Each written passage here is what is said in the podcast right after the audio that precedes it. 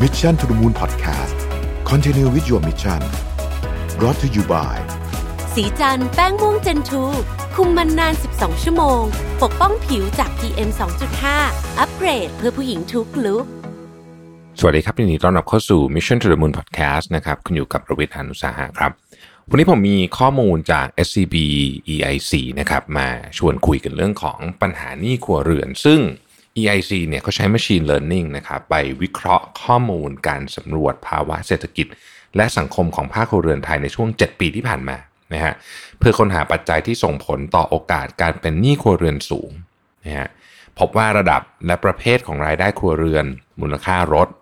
บ้าน และการใช้จ่ายเพื่อการท่องเที่ยวบันเทิงเนี่ยเป็นลักษณะสำคัญที่สามารถอธิบายโอกาสการเป็นหนี้ครัวเรือนสูงได้นะครับ ก่อนจะเข้าไปในดีเทลเนี่ยต้องบอกก่อนว่า เราคงได้ยินข่าวมาพอสมควรว่านี้ครัวเรือนของไทยเนี่ยเพิ่มขึ้นอย่างต่อเนื่องในช่วงที่ผ่านมา และเมื่อเทียบกับ GDP นะครับคือ GDP ของเราหดตัวใช่ไหมฮะจากเรื่องของโควิดเนี่ยมันก็ยิ่งเป็นอัตราส่วนที่สูงขึ้นนะครับ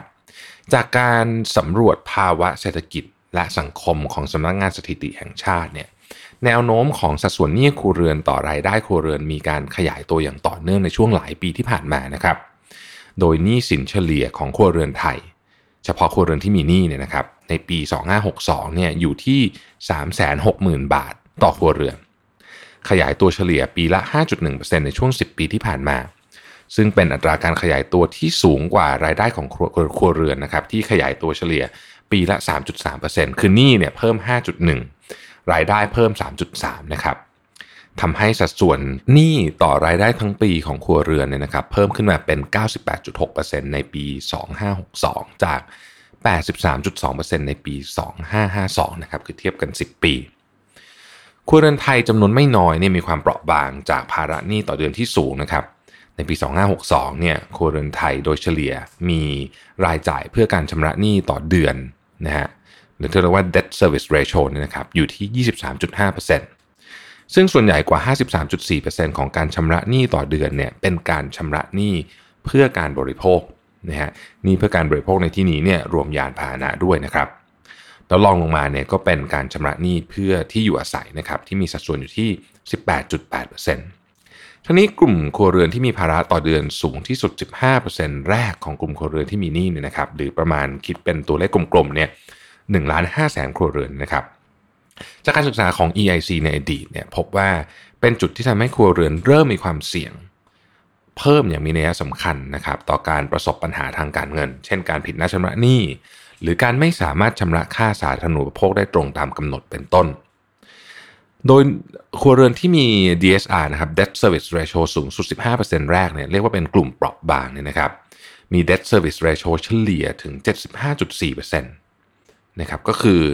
มีรายจ่ายเพื่อการชำระหนี้ต่อรายได้เนี่ยนะฮะต่อเดือนเนี่ยถึง 75.4%เนี่ยซึ่งนับเป็นอัตราส่วนที่สูงมากๆนะครับเพราะนั่นหมายความว่าครัวเรือนกลุ่มดังกล่าวเนี่ยมีเงินเหลือเพื่อบริโภคหลังจากหักการชำระหนี้ไปแล้วเนี่ยเพียงหนึ่งในสี่ของรายได้เท่านั้นนะฮะครัวเรือนกลุ่มเปราะบางเนี่ยเสี่ยงถูกกระทบหนักหลังโควิด -19 เหตุผลก็เพราะว่าภาระหนี้เนี่ย หรือว่าที่เราเรียกว่า debt service ratio เนี่ยมันสูงอยู่แล้วใช่ไหมฮะคนกลุ่มนี้ยังมีรายได้เฉลี่ยอยู่ที่ประมาณ 26,000 บาทต่อเดือน ซึ่งน้อยกว่ารายได้เฉลี่ยของครัวเรือนที่มีหนี้ในภาพรวมเนี่ยอยู่ที่ 31,000 บาทต่อเดือนเนี่ยพอสมควรนะครับ นอกจากนี้เนี่ยยังมีอัตราการออมและกันชนทางการเงินนะฮะหรือว่าเป็นมูลค่าสินทรัพย์ทางการเงินเทียบกับรายจ่ายเนี่ยที่น้อยกว่าอีกด้วย สะท้อนถึงความสามารถในการรับมือกับผลกระทบ จากวิกฤตโควิด -19 ที่มีไม่มาก แม้ในปัจจุบันจะมีมาตรการพักชำระหนี้ให้แก่ครัวเรือนที่ได้รับผลกระทบจากวิกฤต ซึ่งก็จะไปลด debt service ratio ลงได้ในระยะสั้น แต่ว่ามาตรการนี้มันเป็นมาตรการชั่วคราวเท่านั้นนะครับ วิกฤตโควิด -19 เนี่ยมันยังไม่จบนะฮะแล้วก็ส่งผลให้รายได้ครัวเรือนมีความไม่แน่นอนมากขึ้นนะฮะไอ้ debt service ratio ที่มันลดลงไปในช่วงนี้เนี่ยจากมาตรการพักชำระหนี้ต่างๆเนี่ยนะครับ ก็อาจจะกลับมามีปัญหาได้อีกครั้งหนึ่งนะครับโดยเฉพาะอย่างยิ่งกับกลุ่มครัวเรือนที่เปราะบางนะฮะ EIC ใช้ Machine Learning แบบ Decision Tree นะครับเพื่อวิเคราะห์ถึงปัจจัยต่อการมีภาระหนี้สูงของครัวเรือนไทย และบ่งชี้โอกาสในการเป็นครัวเรือนกลุ่มเปราะเปราะบางนะครับก็คือกลุ่มที่มีภาระหนี้ต่อเดือนหรือ debt service ratio เนี่ยอยู่ใน 15%แรกนะฮะเขา identify ความเปราะบาง หรือว่าการมีโอกาสในการเป็นครัวเรือนกลุ่มเปราะบางเนี่ยนะครับ ด้วยลักษณะต่างๆ เช่น รายได้ ขนาดของครัวเรือน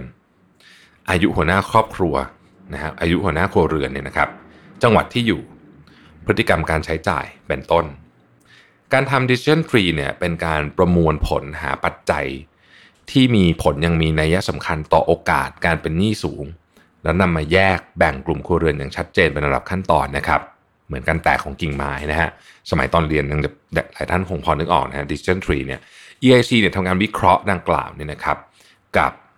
ข้อมูลของครัวเรือนตัวอย่างราว1 1 5 0 0 0 ครัวเรือนนะฮะจากข้อมูลการสำรวจสภาวะเศรษฐกิจและสังคมของสำนักงานสถิติแห่งชาติในช่วงปี 2556 ถึง 2562 นะครับ โดยผลการวิเคราะห์หลักๆ เกี่ยวกับลักษณะของครัวเรือน ที่สามารถบ่งชี้โอกาส นะโอกาสที่ครัวเรือนจะอยู่ในกลุ่มที่มี debt service ratio เนี่ยสูงสุดอยู่ใน 15%แรกเนี่ยนะครับ สามารถสรุปได้ดังนี้ ข้อที่ 1 รายได้ยิ่งน้อย ยิ่งมีโอกาสเป็นกลุ่มเปราะบาง และโอกาสจะเพิ่มขึ้นหากครัวเรือนนั้นพึ่งพารายได้จากการทำการเกษตร รายได้ครัวเรือนทั้งการทำงานการลงทุนและรายได้อื่นเนี่ยเป็นปัจจัยสำคัญนะฮะในการบ่งชี้โอกาสการเป็นกลุ่มเปราะบาง นะครับ โดยครัวเรือนที่มีรายได้น้อยเนี่ยมีโอกาสที่จะมี debt service ratio เนี่ยเปราะบางมากกว่าครัวเรือนที่มีรายได้สูง โดยอาจจะมาจากการที่รายได้ไม่เพียงพอต่อความจำเป็นในการจ่ายเพื่อที่จะใช้จ่ายประจำวันนะฮะแล้วก็ประกอบอาชีพต่างๆ จึงนำไปสู่การกู้ยืม ซึ่งสร้างภาระในการผ่อนชำระที่สูงตามมาทั้งนี้เมื่อควบคุมปัจจัยด้านรายได้แล้วเนี่ยนะครับ EIC พบว่าครัวเรือนที่มีรายได้หลัก จากการทำการเกษตรเนี่ยมีโอกาสที่จะมี debt service ratio เนี่ยอยู่ในกลุ่มเปราะบางสูงกว่าครัวเรือนอื่น ซึ่งสะท้อนปัญหานี้ครัวเรือนในภาคการเกษตรนะฮะผมขีดเส้นใต้ตรงนี้เลยนะครับ สะท้อนปัญหานี้ครัวเรือนในภาคการเกษตรโดยในปี 2562 เนี่ยครัวเรือนที่มีรายได้หลักจากการทำการเกษตร มีการผ่อนชำระหนี้ที่ใช้ในการทำการเกษตร เฉลี่ยเกินครึ่งฮะประมาณ 52%เนี่ยนะครับของการผ่อนชำระหนี้ต่อเดือนทั้งหมด อันนี้เป็น เป็น finding ที่ผมว่าค่อนข้างน่าตกใจมากนะครับ เพราะว่าประเทศเราเนี่ยมีเกษตรกรเยอะนะฮะแล้วก็เห็นได้ชัดว่าความเสี่ยงประเด็นนี้ชัดเจนนะฮะอันที่สองการมีรถและบ้านที่แพงเกินไป เพิ่มโอกาสการเป็นกลุ่มเปราะบางนะครับจากการวิเคราะห์พบว่ามูลค่ารถและบ้านเนี่ยนะครับ ซึ่งประเมินโดยผู้ตอบแบบสำรวจเนี่ยตอนหนึ่งสมาชิกหนึ่งคนเนี่ยนะฮะ มีความสัมพันธ์ไปในทิศทางเดียวกัน กับโอกาสที่ครัวเรือนจะอยู่ในกลุ่มที่มี debt service ratio เปราะบาง โดยครัวเรือนที่มีมูลค่าลด และหรือบ้านต่อสมาชิกหนึ่งคนของครัวเรือนเฉลี่ยมากกว่าค่าเฉลี่ยเนี่ยมีแนวโน้มที่จะเป็นครัวเรือนที่อยู่ในกลุ่มเปราะบางมากกว่า สอดคล้องกับการที่ทั้งบ้าน และรถเนี่ยเป็นสินทรัพย์ที่มีมูลค่าสูงกว่าสินทรัพย์อื่นๆนะครับ แล้วก็มักอาศัยการกู้ยืมทีนี้ EIC พบว่ากลุ่มครัวเรือนเปราะบางมีแนวโน้มที่จะมีสัดส่วนหนี้ต่อหนี้บ้านต่อมูลค่าบ้านนะฮะหรือว่า loan to value ratio ใน LTV เนี่ยนะครับ ที่สูงกว่า ซึ่งหมายความว่ากลุ่มเปราะบางมีแนวโน้ม ในการซื้อบ้านด้วยการก่อหนี้ในสัดส่วนที่สูงกว่าในภาพรวม นอกจากนี้การมีรถและบ้านที่แพงยังสะท้อนถึงแนวโน้มในการใช้จ่ายสินค้าบริการอื่นๆ ที่อาจจะสูงตามไปด้วยนะครับ เช่นการมีรถมูลค่าสูงย่อมตามมาด้วยค่าใช้จ่ายในการบำรุงรักษาที่สูง นะฮะหรือการมีบ้านหลังใหญ่ก็ต้องมีค่าใช้จ่ายอื่นๆนะฮะซื้อเฟอร์นิเจอร์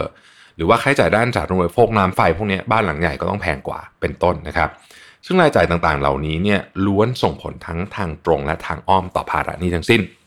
ทีนี้โดยเฉลี่ยเนี่ยครัวเรือนในกลุ่มเปราะบางที่มีหนี้บ้านมีสัดส่วนชำระหนี้ต่อเดือนเฉลี่ยที่ 35.2%ของรายได้ ซึ่งสูงกว่าครัวเรือนที่มีหนี้บ้านในภาพรวม ที่มีสัดส่วน ในการชำระหนี้บ้านต่อเดือนเนี่ยอยู่ที่ 19.6%นะฮะกลุ่มเปราะบางเนี่ยหนี้บ้านต่อเดือน 35.2%ของรายได้ก็คือ 1 ใน3นะครับในขณะที่โดยเฉลี่ยเนี่ยหนี้บ้านต่อเดือนอยู่ที่ประมาณ 1 ใน 5 ของรายได้ 19.6%นะครับอันที่ 3 ก็คือว่าการใช้จ่ายท่องเที่ยวและบันเทิงต่อรายได้ที่สูงเนี่ยเพิ่มโอกาสการมีปัญหาหนี้ที่สูงด้วยเช่นกันนะครับ โดยเฉพาะสำหรับครัวเรือนที่มีรายได้น้อย ผลการวิเคราะห์พบว่าค่าใช้จ่ายเกี่ยวกับสันทนาการนะซึ่งประกอบไปด้วยค่าใช้จ่ายด้านการท่องเที่ยว เครื่องแต่งกายและเครื่องประดับ เครื่องดื่มแอลกอฮอล์ความบันเทิง การพนันนะครับรวมถึงสลากกินแบ่งรัฐบาลด้วยนะฮะรวมไปถึงการทำบุญด้วยเนี่ยนะครับ มีผลยังมีนัยสำคัญ โดยในปี 2562 กลุ่มครัวเรือนที่เปราะบางมีสัดส่วนในการใช้ค่าใช้จ่ายท่องเที่ยวและบันเทิงต่อรายได้เฉลี่ยที่ 8.5%ทั้งนี้ กลุ่มครัวเรือนที่เปราะบางและมีรายได้น้อยกว่า 10,000 บาทต่อเดือน จะมีสัดส่วนค่าใช้จ่ายท่องเที่ยวต่อรายได้เนี่ยสูงถึง 11.6%นะครับซึ่งสูงกว่าค่าเฉลี่ยของครัวเรือนทั้งหมด ซึ่งอยู่ที่ 7.1%นะฮะก็ก็จะเป็นตัวเลขเนี่ยมันก็แสดงให้เห็นว่ากลุ่มครัวเรือนที่เปราะบางเนี่ยนะครับเอ่อมีมีโอกาส มีความเสี่ยงในเรื่องนี้มากขึ้นนะครับ โดยปัจจัยนี้มีนัยสำคัญอย่างยิ่งสำหรับครัวเรือนที่มีรายได้น้อย คือยิ่งรายได้น้อยยิ่งความเสี่ยงสูงในประเด็นนี้ นอกจากนี้ผลการวิเคราะห์ยังพบอีกว่าในกลุ่มครัวเรือนรายได้น้อยเนี่ยนะครับ ครัวเรือนที่มีรายได้ต่ำสุด 25%แรกเนี่ยนะครับ พฤติกรรมการพนันจะมีผลเป็นพิเศษ ต่อโอกาสที่ครัวเรือนจะอยู่ในกลุ่มที่มี debt service ratio ที่เปราะบางนะครับ ข้อที่4นะครับ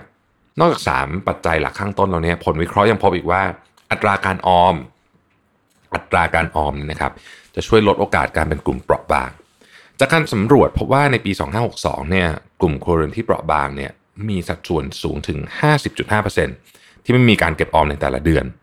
ขณะที่สัดส่วนของครัวเรือนไทยโดยเฉลี่ยเนี่ยนะครับมีเพียง 27.4%เท่านั้นที่ไม่เก็บออมนะฮะนอกจากนี้ยังพบว่า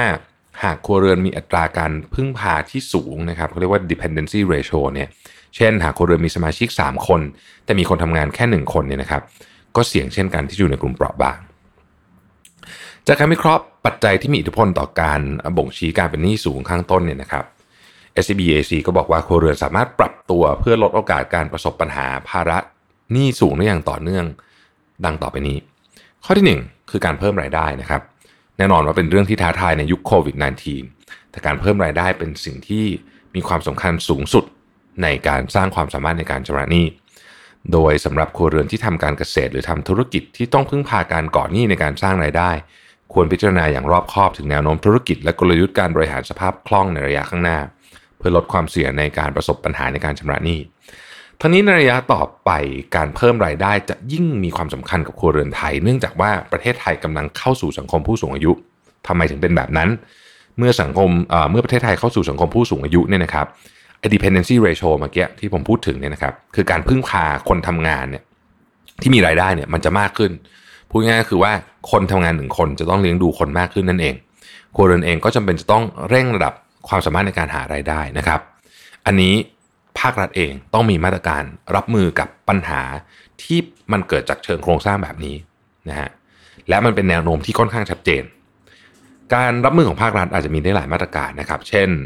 มาตรการยกระดับทักษะแรงงานนะครับ การขยายอายุการเกษียณ การสนับสนุนการจ้างงานผู้สูงอายุ หรือคนพิการที่ยังสามารถทำงานได้ต่างๆ นานาเหล่านี้ เพื่อช่วยนะฮะในการหารายได้ของครัวเรือน ข้อที่ 2 ลดรายจ่ายที่ไม่จำเป็นนะการลดรายจ่ายด้านสันทนาการ หรือการชะลอการซื้อสินค้าที่ยังไม่มีความจำเป็นเนี่ยจะสามารถช่วยลดภาระหนี้ที่เกี่ยวข้อง